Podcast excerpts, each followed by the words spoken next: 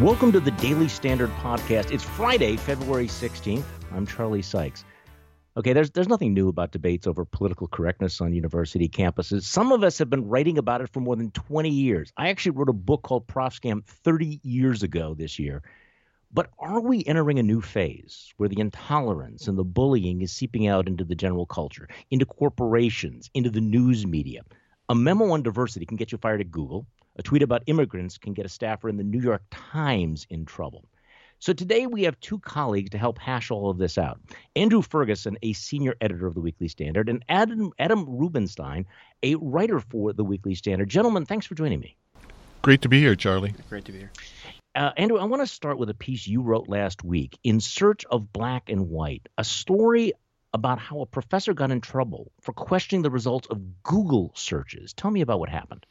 Right. Well, there's um, a professor uh, who's actually worked for 20 years in the field of proving, and I don't, I don't think I'm being unfair characterizing her this way, in proving that uh, browser searches, particularly Google, um, are racist in the sense that they will automatically call up sites that are unfavorable to people of color and more favorable to people who are white, older, um, richer and uh, male, more male. Uh, so she's tried to put together data that proves all this, and she's summarized it in the book that's about to come out. And uh, on the Amazon page for her book, she has a little blurb that says, um, "Plug in the words black girls in your browser uh, and see what you get. You'll get a bunch. Of, I'm paraphrasing now, but you'll get a bunch mm-hmm. of things about black booty and sexualized images and uh, why discussions about why are women, black women so sassy and stuff like that. But then if you plug in white girls, you end up with, you know, sort of rainbows and uh, beautiful little things about dresses and so on.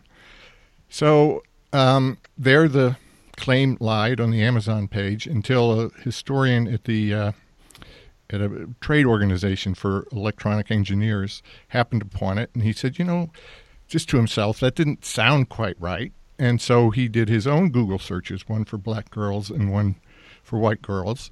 Um, as you'd expect, the one for black girls showed up basically very um, wholesome stuff like, you know, STEM classes for young black girls in San Francisco and a c- compilation of dances for, for black girls. And then there was a uh, a white girl search that turned up nothing but ads for this 2016 movie called White Girl, which is about a woman who becomes a drug addict.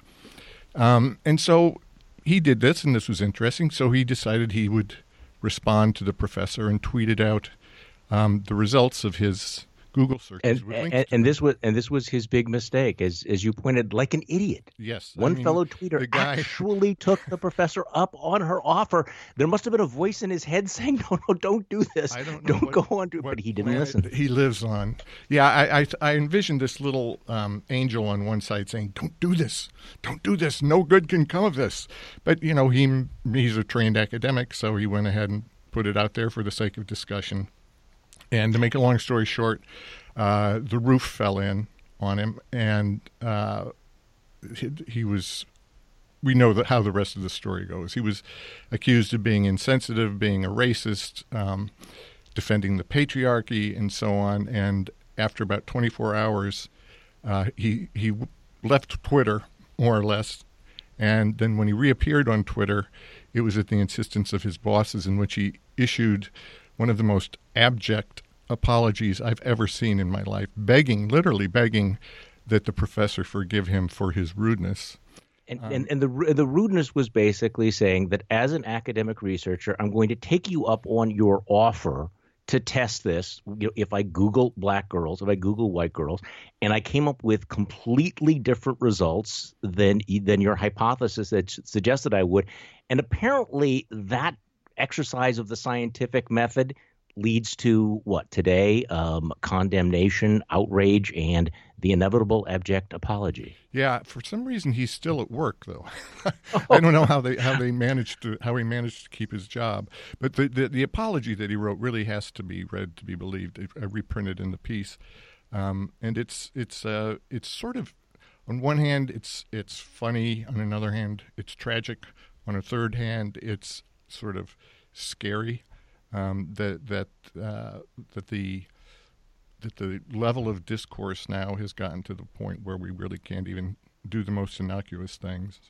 All right. Now, Adam, you've written about a couple of things happening on university uh, and college campuses. Tell me about what happened at Kenyon College, where uh, they basically canceled a play, not basically, they canceled a play about immigration and uh, felt the need to start, start up a uh, whiteness group. So tell me about uh, the, what happened at Kenyon. Yeah, great. So um, there, uh, it's an interesting story. The um, full disclosure, I'm a, a proud Kenyon alum. I I loved my time there, and I believe I got a great education there.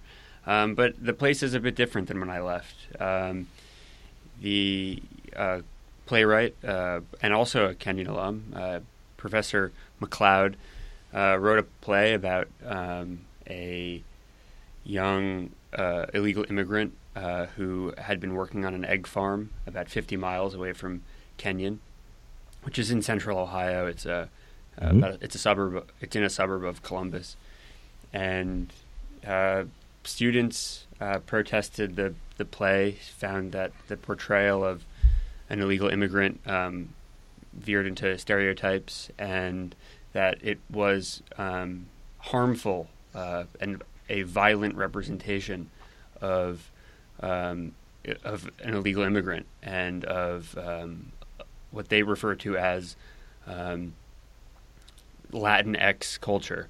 Uh, so. Uh, yeah, one of my favorite parts of your story was uh, was where one professor claimed that after reading this play called The Good Samaritan, she has identified 40 instances of ethnic insensitivity. Right.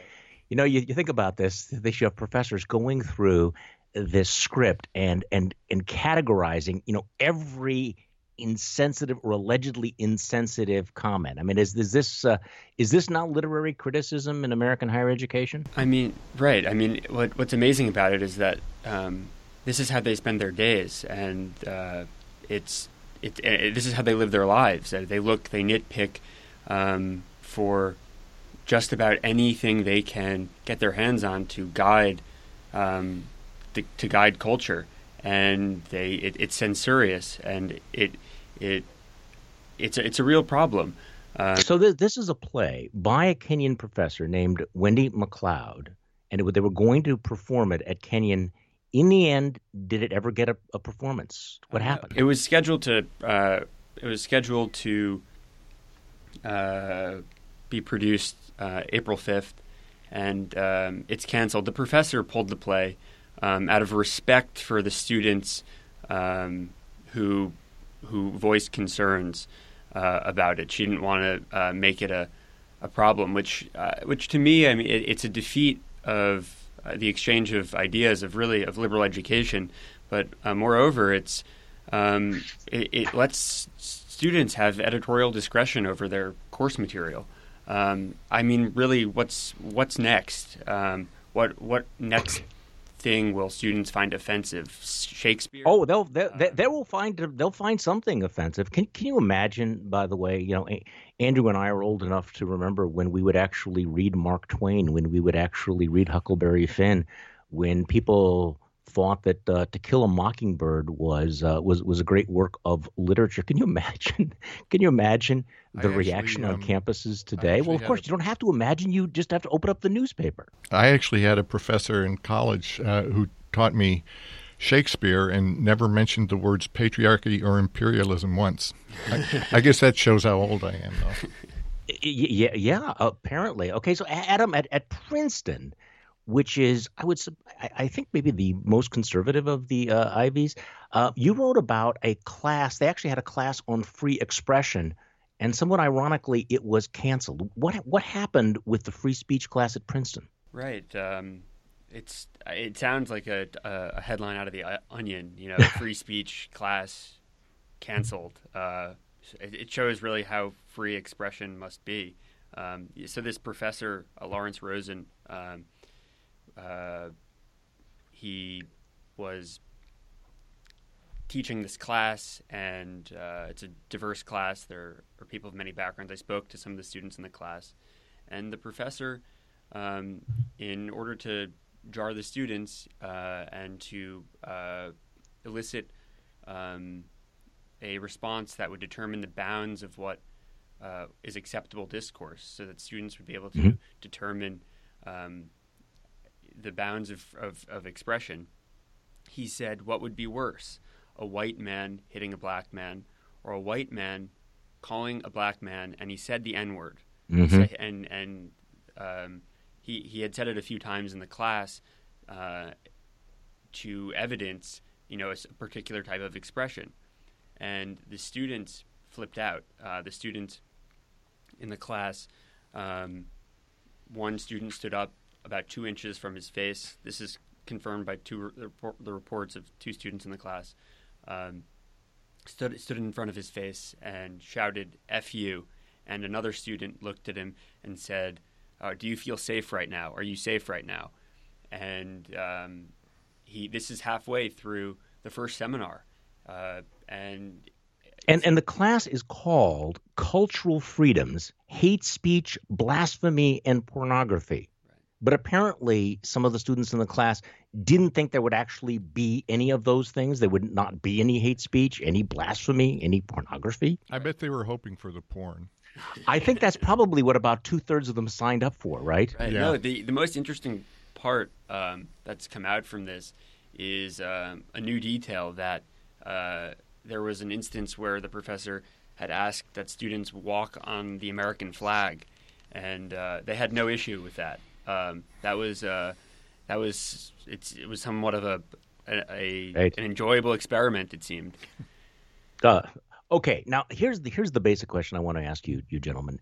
Does any of this actually matter? Noah Rothman has a great piece in Commentary Magazine where he takes on some of the critics who've been saying that look, conservatives overstate the problem. This is just some misguided kids. It doesn't matter. It's overstated and it doesn't have any larger cultural significance. Now, I I want to get your take on that, Andrew. Is this just kind of the freak show of academia, or is this something that actually poses a, a cultural political challenge to our democracy? Well, I, I, I think that's a. Um, you'll know how I'm going to answer that one. Uh, definitely the latter. Um, Noah has several good points about why this is so. Uh, for what why what happens in the university spills over or trickles down into the larger culture. The argument that I'd make is that there really isn't a replacement institution for higher education in America, and it is supposed to be the place where excellence, intellectual excellence, is rewarded, whether in the sciences or the liberal arts, the humanities. Um, and if that goes away, if it turns out that, that this institution of higher education is going to be nothing but a sort of a, a, a camp for enforcing political correctness, or on the other hand, just becomes kind of a training school for engineers and scientists, um, then we have lost a resource that's absolutely essential uh, for self government. That may sound pompous, but I think it's genuinely true. Yeah, now uh, in, in, he talks about uh, also, uh, Noah Rothman uh, talks about what happened at Brown University earlier this week, where you had uh, town hall editor Guy Benson, uh, who is scheduled to speak. And the g- group of students who objected to this were, I think, refreshingly honest in their objections. They, they wrote, there is a wealth of writing on the inextricable connection between Benson's ideologies fiscal conservatism and free market ideology. Did you catch that? That's what they describe it as fiscal conservatism and free market ideology and real, tangible state violence against marginalized communities. Um, as uh, as Noah Rothman says, uh, that is to say, the Bill of Rights and laissez faire economics beget violence and racism, threats to life and liberty that legitimize virtually any reaction. It's practically self defense. Now, I don't know about you guys. My first uh, my first uh, reaction to that was um, how did how did students this ignorant get into Brown University in the first place? What what the hell is wrong with the admission standards now in the Ivy League? I think um, I think it might have happened after admissions. Um, I think uh, you know freshman seminars you see now there are these orientations that that students go through um, where they're uh, where there's actually I, I read one uh, orientation guideline um, where students were taught specifically, um, you know, the t- the tenets of of social justice. Uh, this is not part of the your average education, I would I would think, but I, this might actually be happening after. So you're encouraged to be victims. You are encouraged somehow to uh, to develop this hypersensitivity, uh, sort of a little like a radar, looking for things to be offended about, looking for the microaggressions. Is that is that what you're saying? And looking looking for these things um, because in victimhood you really truly find salvation, and the you, you don't have to be blamed. You're not blamed. You're not responsible for anything. Um, it's you're you're a victim. So um, anything you want to do is really justified. But uh, the real interesting part of this, uh, at least in the Benson case, is that the students seem to be uh, implying violence against their identities, that um, speech that they disagree with, that could speak in favor of Western culture, is against their identity. It's harmful to their identity. And this is why I think it's so incredibly heated on, on campuses, is because students have have equated political positions to their identities, and their identity is the essence of their conviction. So, an attack on, um, you know, universal health care implies that somehow they are, you know, less human, or an attack on some particular issue equates to their, you know, themselves. Uh, yeah, but I thought it was was as I said, somewhat refreshing the the bluntness where they said that fiscal conservatism and free market ideology beget state violence against marginalized communities. So if you believe in freedom, small government, somehow you are a fascist. Andrew, I want to ask you this because I, I think you know, as, as I step back and I've I've written about this for so many years as as you have. And, and and maybe our first uh, your your your story answers this question. Maybe it's uh, it's too obvious, but wh- why do uh, why don't fa- more faculty members, more people in higher education, just stand up and go, "Excuse me, this is bullshit." I mean, real, really, at some point, you know, let's just say, I'm sorry, this is absolutely ridiculous. You know, the the you know, equating free speech with violence is bullshit. And you were brought here to be exposed to interesting ideas, to learn how to think, and what we're seeing play out is exactly the opposite. Is it fear? Is it intimidation? Is it tribal mentality? You know, why why, why don't more academics speak out about this absurdity? Well, I think it's uh, self-preservation, uh, an instinct for survival. Um, you know, you've seen over the years actually when this first uh, sort of started to rear its ugly head back when you wrote Prof Scam, which was now now looks like a um, a work of prophecy, um, pun intended. Uh, it's and, appre- and appreciated. Yes. Um, anyway, uh, it it there still were holdovers from uh, a previous kind of academic. They were all liberal Democrats, almost all of them, but they all still had a kind of underlying faith in Western civilization and the ideals of free speech and uh, free minds and, and, maybe even free markets, although I think they were less enthusiastic about that.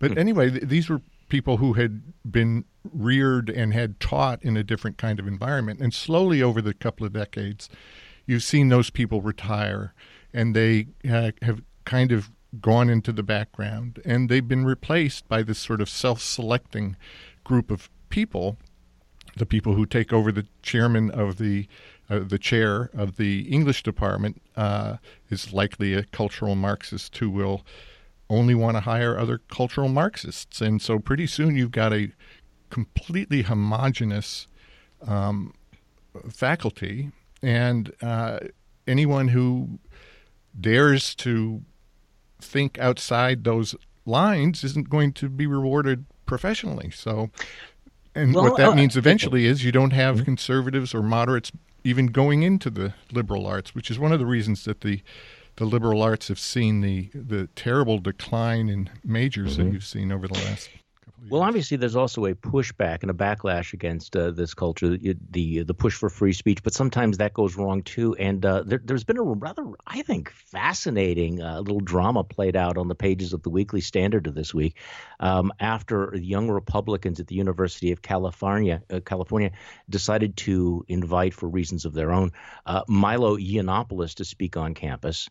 And uh, a professor from uh, the university published an open letter in the pages of the Weekly Standard urging the young Republicans uh, to reconsider, uh, saying, "Look, uh, Milo Yiannopoulos is is not a representative of free speech. He's just he's just a a, a vile a vile human being um, who exists for no other purpose than uh, to to incite." And uh, as of uh, today, the young Republicans have apparently uh, rethought their position and have uh, have withdrawn their their invitation. So, um, Adam, give me your sense. Why do so many young conservatives on campus uh, feel the need to respond to this kind of stifling climate by being by going the other? You know, going beyond the Ben Shapiro's to go to the most offensive possible speaker. Right. I think. I mean, it's a, it's it's really an awful thing that students feel the need to do this. And um, there was a great piece in National Review about this by a friend, Elliot Kaufman, um, a few months back that made the case that campus conservatives really don't have to engage in this type of uh, activity to uh, curry favor with other students or um, get their message across. It's it's a shame, really, that um, the conversation can devolve so much uh, into actually having uh, somebody as crazy as Milo Yiannopoulos uh, come and speak. He really has nothing to add to the conversation. He has nothing to add uh, to the, the, really the campus setting. So when you can have somebody like Ben Shapiro who makes uh, arguments not based on identity but arguments based on ideas, um, it serves the campus much better. Um, but you know, there's also there's there are a few elements to this. I mean, the the campus conservatives find that uh, the left, you know, the left really monopolizes the conversation. So, you know, in, in, in an odd way, bringing Milo to these to campus, campus conservatives think that they're you know getting one up. They're they're they're going to have their way with the left, and um, you know when, when in fact what it's doing is it's walking right into the stereotype. You people have been accusing us of of uh, being bigoted and being misogynistic and being anti-Semitic. We're going to respond by bringing in somebody who is bigoted, misogynistic, and anti-Semitic. We're, we're going to show you because we're going to live up to every every one of the the things that you have said about us. Boy, that that works that well. Okay, one one other thing before we are done here, because I, I mentioned at the beginning of uh, of the podcast that eh, this whole climate seems to be seeping outside of acad- academia, and there's there's kind of a minor kerfuffle involving a a staffer at the New York Times named Bari Weiss, um, who is a, a young Jewish woman who apparently has distinguished herself by being a strong supporter of Israel. But in any case, she got herself in trouble um, by tweeting during the Olympics uh, after a, a young uh, woman won won a medal at the Olympics. Uh, immigrants get the job done. Immigrants get the job done, which I think is a reference to Hamilton, right? For those of you that are more culturally advanced than I am. This has caused this massive backlash that somehow, because the skater was not technically an immigrant, she is the child of immigrants, but she is a native born American, that this was racist, this was inoffensive. And uh, apparently, uh, some of the staffers in the New York Times are, are quite outraged about all of this. My sense, uh, my sense, Andrew, is that this is one of the dumbest controversies uh, that I've seen in some time, but it's certainly an indication of how the snowflake mentality is no longer confined to your uh, your English departments at uh, at uh, Kenyon College. Where do you think the New York Times hires from? You know. yeah, well, you know, let me let me let me uh, let me take a hit at this. I mean, since I took a shot at Kenyon College there, right? No, I I uh, so I'll invoke my my response here. I mean, the the problem is that there isn't a problem, and they're making a problem out of nothing. This is the most absurd controversy. It's really over nothing. Um, they charge that she used the word we instead of she used the word they instead of we, um, which otherizes. It makes um, somebody who's actually not an immigrant but the child of immigrants um, the other. uh, and all these celebrities chimed in. But there's really, I mean, there's a concerted campaign against her um, and against um, her values and uh, their place on the opinion pages of, of the New York Times. And what's what what further exacerbates this, and you know why these leaked transcripts from uh, instant messaging at the New York Times uh, appeared in the Huffington Post, is because uh, at the New York Times the uh, the company policy is that opinion writers are actually encouraged to tweet and to uh, engage in discussions on social media, but reporters aren't. So the reporters. Right.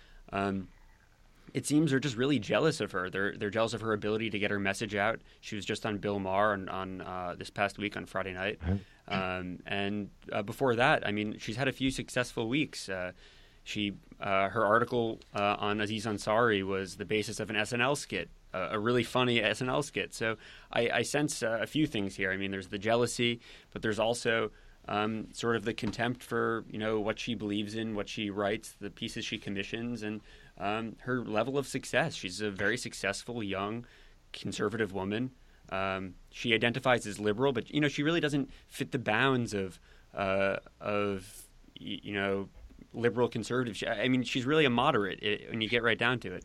You know, I, I think you're exactly right. It, it is this sort of the this hair trigger, uh, this hair trigger reaction uh, to, Uh, you know, set off this I would say artificial outrage in order somehow to go after somebody that you didn't like in the in the first place. Um, that the only language that apparently some folks uh, understand is the you know how dare you how dare you say all this as opposed to addressing substantively her ideas and her and her thoughts. If, if, if somehow you can um, you can play the gotcha game, you've said something that is racist and insensitive, um, even if in fact and and I think what was so bizarre about this was she's actually saying something positive positive about immigrants. She's actually pushing back against the this this this argument somehow that that immigrants are hurting the country. But even so, it's the aha. If we look at it, if we squint this way, we look at it this way. She's showing that in fact uh, she's insensitive. She does not understand uh, the richness of diversity, and we can demonize her. And unfortunately that's the kind of thing that maybe 20 years ago you might have expected on a university campus, not on a major newspaper. Uh, gentlemen, thanks so much for joining me. I really do uh, appreciate it, and uh, thanks for tuning in for uh, today's edition of the uh, Daily Standard podcast. We will be back on Monday.